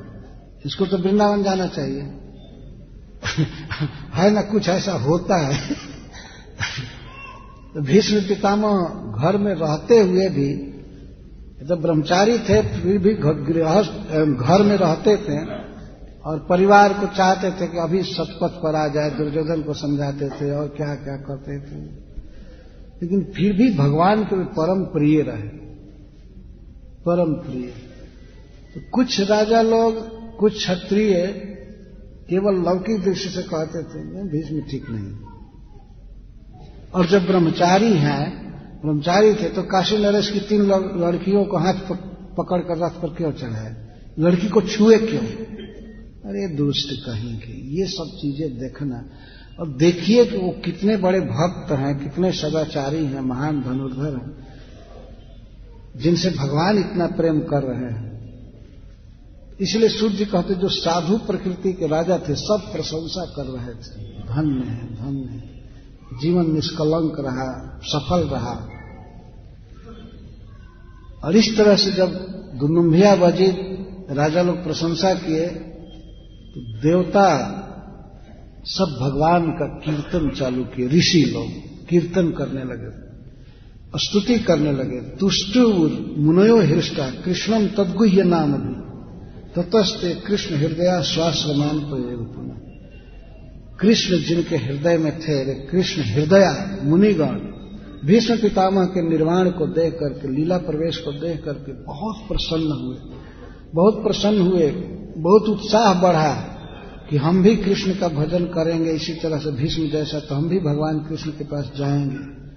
तो सब प्रशंसा बहुत किए, कीर्तन होने लगा। हरे कृष्णा हरे कृष्णा, कृष्ण कृष्ण, हरे हरे। हरे राम हरे राम राम राम, हरे इस तरह से अनेक नामों द्वारा भगवान का गुण गाया जाने लगा, ऋषि लोग वहाँ पर जुटे थे गाने लगे। गुह्य नाम भी, परम रहस्यमय। भगवान की महिमा, तेज वैभव को बताने वाले नाम को गाने लगे, जिसमें कृष्ण, गोविंद आदि नाम थे। नाम, ये गुह्य नाम का ये अर्थ नहीं है कि नाम का पता ही नहीं है। गुह्य नाम का अर्थ है, गुप्त नाम का यहाँ, कि भगवान की महिमा, लीला, गुण जिन नामों में छिपे हुए हैं, जैसे गिरवरधारी, गोवर्धनधारी, गिरधारी या कृष्ण, गोविंद, हरि, माधव, मधुसूदन, राम, रघुपति, ये सब नाम है भगवान। इनमें भगवान की लीलाएँ छिपी है, इसको गुह्य नाम कहते कभी कभी कुछ लोग ऐसा बोल देते हैं कि आप लोग जो कृष्ण जपते हैं, राम राम कहते हैं, ये नहीं, गुप्त नाम जपना चाहिए। हमसे पर्सनल भी कुछ लोगों ने ऐसा कहा कि नहीं नहीं, ये गुप्त नाम और एक गुपुत मत, सब ही कहूँ कर ज़ोर। ऐसे है ना? तो गुप्त उसको गुह्य कहा, गुह्य नाम भी। कृष्ण के नाम। तो कृष्ण का गुह्य नाम मतलब गोपनीय नाम कौन है भाई? सबसे गोपनीय नाम तो कृष्ण है। गुह्य नाम इसलिए भी है कि गर्गाचार्य छिप कर नाम रखे थे। इसलिए वो गुह्य नाम है। या उसमें अनेक भगवान सर्वाकर्षक हैं, सारा ऐश्वर्य वैराग्य, ज्ञान, धन और विद्या, सौंदर्य, सब कुछ इस नाम से व्यक्त होता है, कृष्ण नाम से, जो सर्वाकर्षक गोविंद, जो गौओं के प्रिय हैं, गौओं के पालक हैं, जिन्होंने गौओं की रक्षा के लिए गोवर्धन धारण किया, ये गोविंद नाम का अर्थ। ये सब भगवान के नाम है, वास्तविक, इनको गुह्य नाम कहते हैं। गोविंद, कृष्ण, गोपाल, हरि, मधुसूदन, वासुदेव, इन्हीं नामों का वो कीर्तन करने लगे।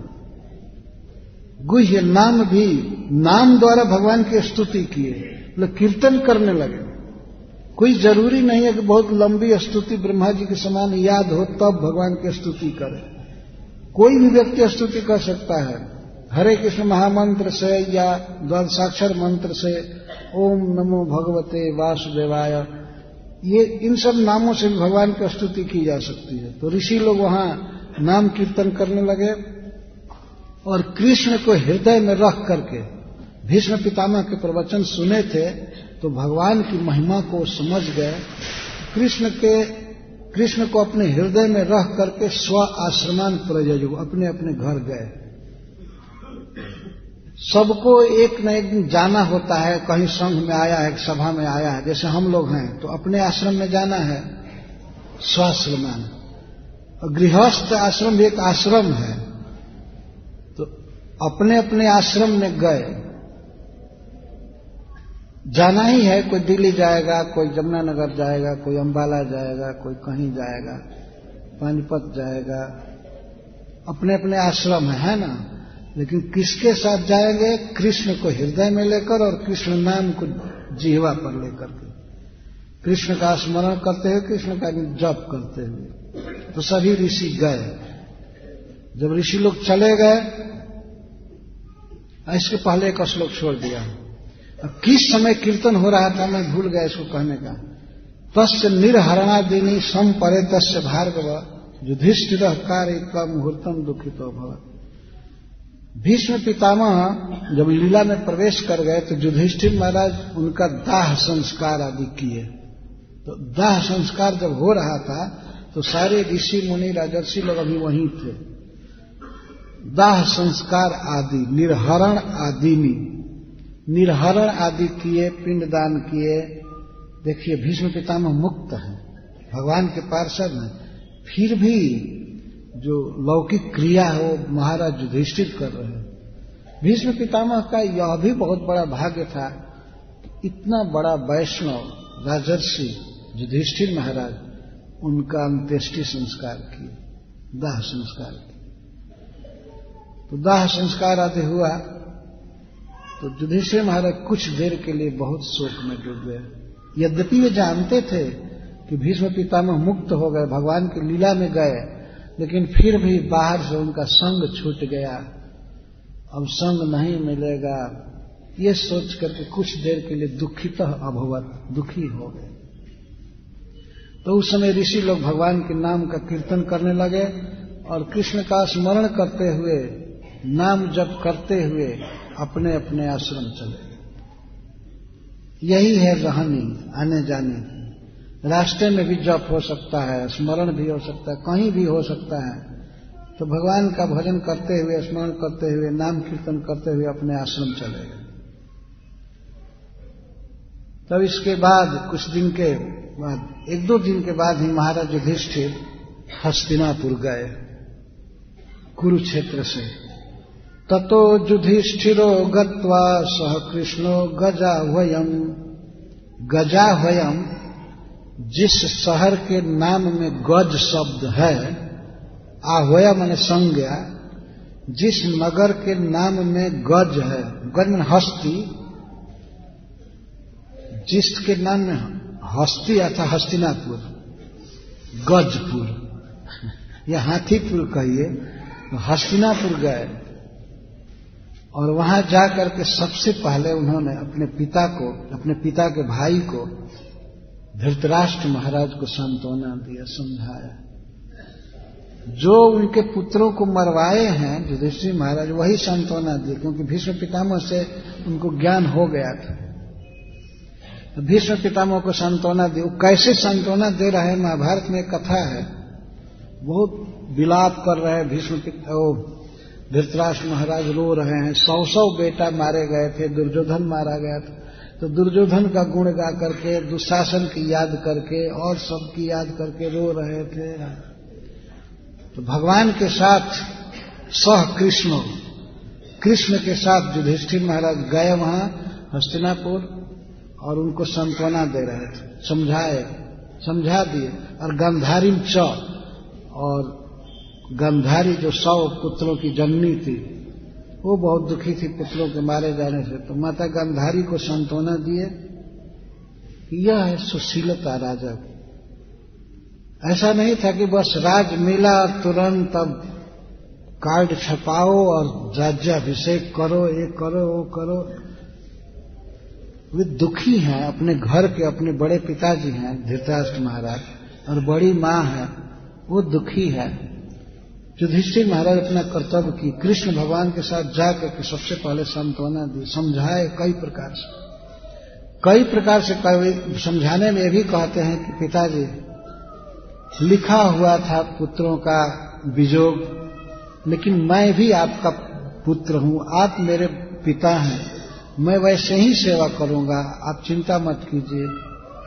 मैं नहीं चाहता था कि युद्ध हो, अर्जुन नहीं चाहते थे, लेकिन युद्ध हो गया। ये सब लिखा था, ये सब ईश्वर का विधान है, आप चिंता मत कीजिए। फिर माँ को समझाने लगे, गंधारी को, कई प्रकार से समझाए। उस समझाने का जो दृश्य इतना सुंदर है, इतना सुंदर पढ़ने लायक है, सब क्या युधिष्ठिर महाराज कह रहे हैं। ये सब सीखना चाहिए कि परिवार के लोगों से कैसे संबंध रखा जाता है। तो जथा व्यवहार करना, संबंध रखना, जाकर संतोना दिए। और सांत्वना देने के बाद स्वयं धृतराष्ट्र महाराज इनको कहे कि बेटा तुम राज्य करो। तुम्हारा न्याय का राज्य है और प्रजा इस समय अनाथ है। तुम सक्षम हो, तुम योग्य राजा हो, तुम राजा बनो और प्रजा का पालन करो। जब उन्होंने आज्ञा दिया, कई बार तब युधिष्ठिर महाराज स्वीकार किए। ये कई दिन लग गया राज्य लेने में। पित्राचानुमतो राजा वासुदेवानुमोदित।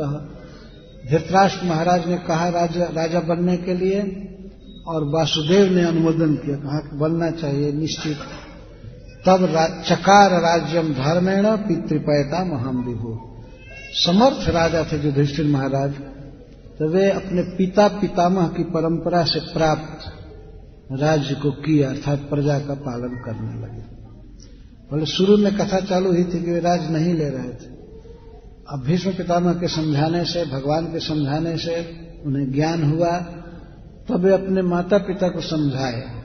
उनका सुख दूर किए और इसके बाद धर्मेण राज्यम चकार धर्म पूर्वक राज करते थे राजा को जो वास्तविक कर्तव्य है, उस कर्तव्य को करते, धर्म का उल्लंघन कभी नहीं किए। आज के इन राजाओं को मिनिस्टरों को सीखना चाहिए। जो भी राज्य कर रहे हैं अधर्मेण राज्यम चकार। अधर्म से राज कर। जिनके राज्य में गौओं की हत्या हो रही है, न स्त्रियों की सुरक्षा है, न बच्चों के विकास पर ध्यान है। कितनी पढ़ाई महँगी हो रही है इन बच्चों की। भी गरीब माता पिता हैं तो पढ़ा नहीं सकते। ये सब राज्य का दोष है। और किसी का नहीं। है इन बच्चों की पढ़ाई होनी चाहिए। फ्री पढ़ाई। भविष्य में उनका जीवन उज्जवल होगा। लेकिन इतनी छोटी उम्र में इतना भार अर्थ का दिया जा रहा है। कई कई प्रकार के अब जीवों की हिंसा हो रही है। पशु पक्षी को तो कुछ समझा ही नहीं जा रहा है। बड़े दुख में जनता जासु राज प्रिय प्रजा दुखारी, सो नृप अवश्य नरक अधिकारी। रामायण में कहा गया, जिसके राज्य में प्रजा दुखी हो। प्रजा मतलब केवल मनुष्य ही नहीं पशु पक्षी भी प्रजा है। अगर ये दुखी हैं तो वह राजा निश्चित नरक में गिरता है। इसमें दो राय नहीं है। सो नृप अवश्य नरक अधिकार महाराज युधिष्ठिर धर्म पूर्वक राज्य करते थे। ऐसा सुंदर राज्य किए कि इनके राज्य की तुलना भगवान श्री राम के राज्य से की जाती दो ही राज्य तो हुआ राम राज्य और कृष्ण राज्य तो कृष्ण तो राजा बन नहीं सकते थे। जजाति महाराज का साथ था। तो पूर्व महाराज के वंश में जन्मे हुए युधिष्ठिर महाराज राजा बने। तो वो कृष्ण का ही राज्य था। इनके राज्य का वर्णन भागवत में किया गया है। महाभारत में है। बहुत सुंदर। किसी की मति अधर्म में नहीं थी। सब धर्म पर चल रहे थे। वर्ण आश्रम के अनुसार। सब नर ही परस्पर प्रीति चलो सो धर्म निरत सुत नीति। गौएँ बहुत दूध देती थी। पेड़ पौधों में बहुत फल फूल लगते थे, प्रचुर अनाज होता था। सारी जनता सुखी थी और सबकी मति भगवान की तरफ़ लगी थी। लौकिक दृष्टि से सब समृद्ध तो थे ही, सभी भगवान की भक्ति करते थे।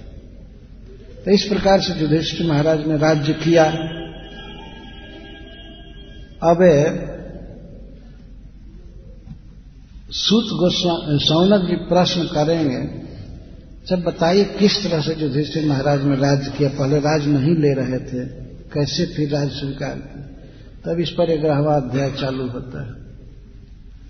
तो गत वर्ष यहाँ कुंती महारानी की कथा हुई थी, और उसके क्रम से फिर भीष्म पितामह की कथा पूरी की गई।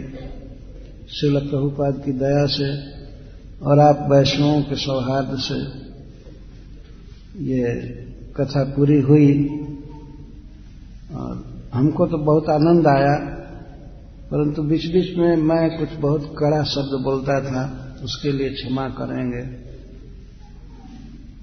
किसी पर आक्षेप नहीं करना चाहिए सभा में, पर कभी कभी ऐसा हो जाता है आवेश बस अपनी मूर्खता है, ऐसे नहीं बोलना चाहिए, लेकिन बोला, उसके लिए क्षमा माँगता हूँ। और,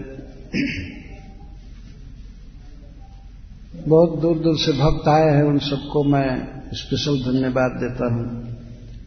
जैसे नीलमणि प्रभु न्यू जर्सी से न्यूयॉर्क से आए प्रदुम्न दास, बाल्टीमोर से, वहीं पास में एक शहर है, वहाँ से आए।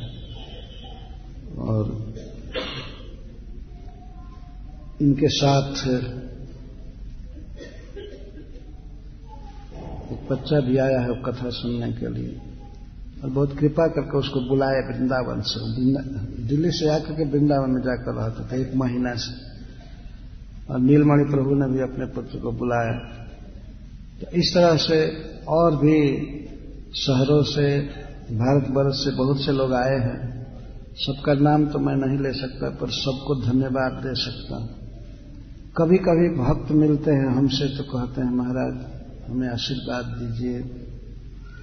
लेकिन सत्य ये है कि हम लोगों में, हम में विशेष, हम में कहता हूँ, आशीर्वाद देने की थोड़ी भी शक्ति नहीं है। धन्यवाद देने की बहुत शक्ति है। हम धन्यवाद दे सकते हैं। आशीर्वाद तो प्रभुपा जी देंगे, भगवान कृष्ण देंगे, चैतन्य महाप्रभु देंगे। तो मैं भूरी भूरी धन्यवाद देता हूँ। कुरुक्षेत्र के, कुरुक्षेत्र स्कान के अध्यक्ष श्री साक्षी गोपाल प्रभु जी को भी भूरी भूरी धन्यवाद है। और इसके साथ जसपाल जी को बहुत बहुत धन्यवाद। और उनके साथ रात दिन काम करने वाले प्रताप रुद्र और इक्ष्वाकु प्रभु जी को धन्यवाद देता हूँ। और भी बहुत से भक्त हैं जिन्होंने यहाँ भगवान की बहुत सेवा की है, कथा को सफल बनाया है। और जिन लोगों ने भी इस कथा में सहयोग किया है और जिन्होंने श्रवण किया है, उनको भूरी भूरी धन्यवाद है। श्रवण करना भी वक्ता के उत्साह को बढ़ाना है और आयोजकों के उत्साह को बढ़ाना है। और इसमें कोई भी कमी रह गई है तो उसके लिए क्षमा करेंगे। भगवान है, में सबकी मति रहे, सभी परस्पर प्रीति करें, प्रेम से रहें और प्रचार करें। भगवान कृष्ण से विनय है कि इसका उनकी संस्था है। उनके विषय में भक्ति बढ़ाने के लिए अंतर्राष्ट्रीय समाज है। इतना सुंदर नाम आज तक किसी संस्था का नहीं रहा। इंटरनेशनल सोसाइटी है। किस लिए?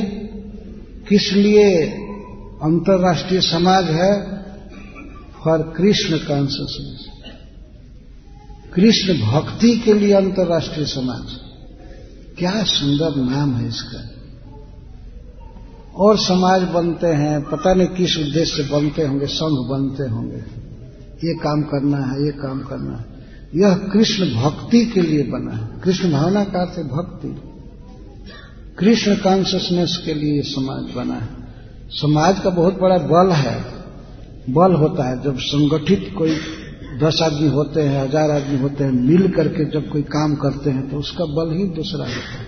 फोर्स दूसरा होता है। भाई जी हनुमान प्रसाद पद्दार कहते थे, एक बार मैं उनके साथ बैठा था, कल्याण का संपादन करते थे। तो हमारा पुराना नाम रह करके कहते हैं, देखो, दो आदमी की शक्ति बहुत होती है। तो वो वहाँ काफ़ी पर चित्र बनाकर कहे, एक और एक नीचे रखो तो कितना होगा? तो मैं कहा, दो। मैं कहा कि दो हुआ, एक के नीचे एक है तो जोड़ने पर दो हुआ। लेकिन एक फिर उन्होंने कहा एक लिखा और एक के बगल में एक लिखा। ये कितना हो गया एक और एक मिल करके? ग्यारह हुआ। तो देखो, एक मती के जो दो आदमी मिल जाए तो उनकी ग्यारह गुना शक्ति होगी। अगर तीन मिले तो एक सौ ग्यारह हो जाएँगे। अगर और बढ़ाइए, अगर एक एक और तो शक्ति बढ़ती जाएगी बढ़ती जाएगी वैसे अगर और मेल नहीं है तो एक और एक दो हुए। ऊपर नीचे हो गए मतलब समता नहीं रही, मेल नहीं रहा तो दो केवल रहे और मेल हो गया, ऊपर नीचे रहे अलग अलग तो दो हुए, और साथ में हो गए तो ग्यारह हो गए। हमें याद है भाई जी की वो बात है हनुमान प्रसाद पद्दार जी की। कहे कि इसी तरह से एक होना चाहिए। एकता से बहुत बड़ा बल मिलता है। और मिल करके भगवान कृष्ण का प्रचार करें हम लोग। भगवान कृष्ण शिल प्रभुपाद जी शिल रूप गोस्वामी पाद, श्री सनातन गोस्वामी, हम लोगों में ऐसी मति दें कि हम लोगों में परस्पर प्रेम हो, बोधयंत परस्परम। और हम लोग जगत में सबको भगवान कृष्ण से जोड़ सके। जितनी शक्ति भगवान ने दिया है संवेद शक्ति लगानी चाहिए। ऐसी भगवान कृपा करें। आप सबको बुरी बुरी धन्यवाद। भगवान में मती रहे। हरे कृष्ण। जय श्री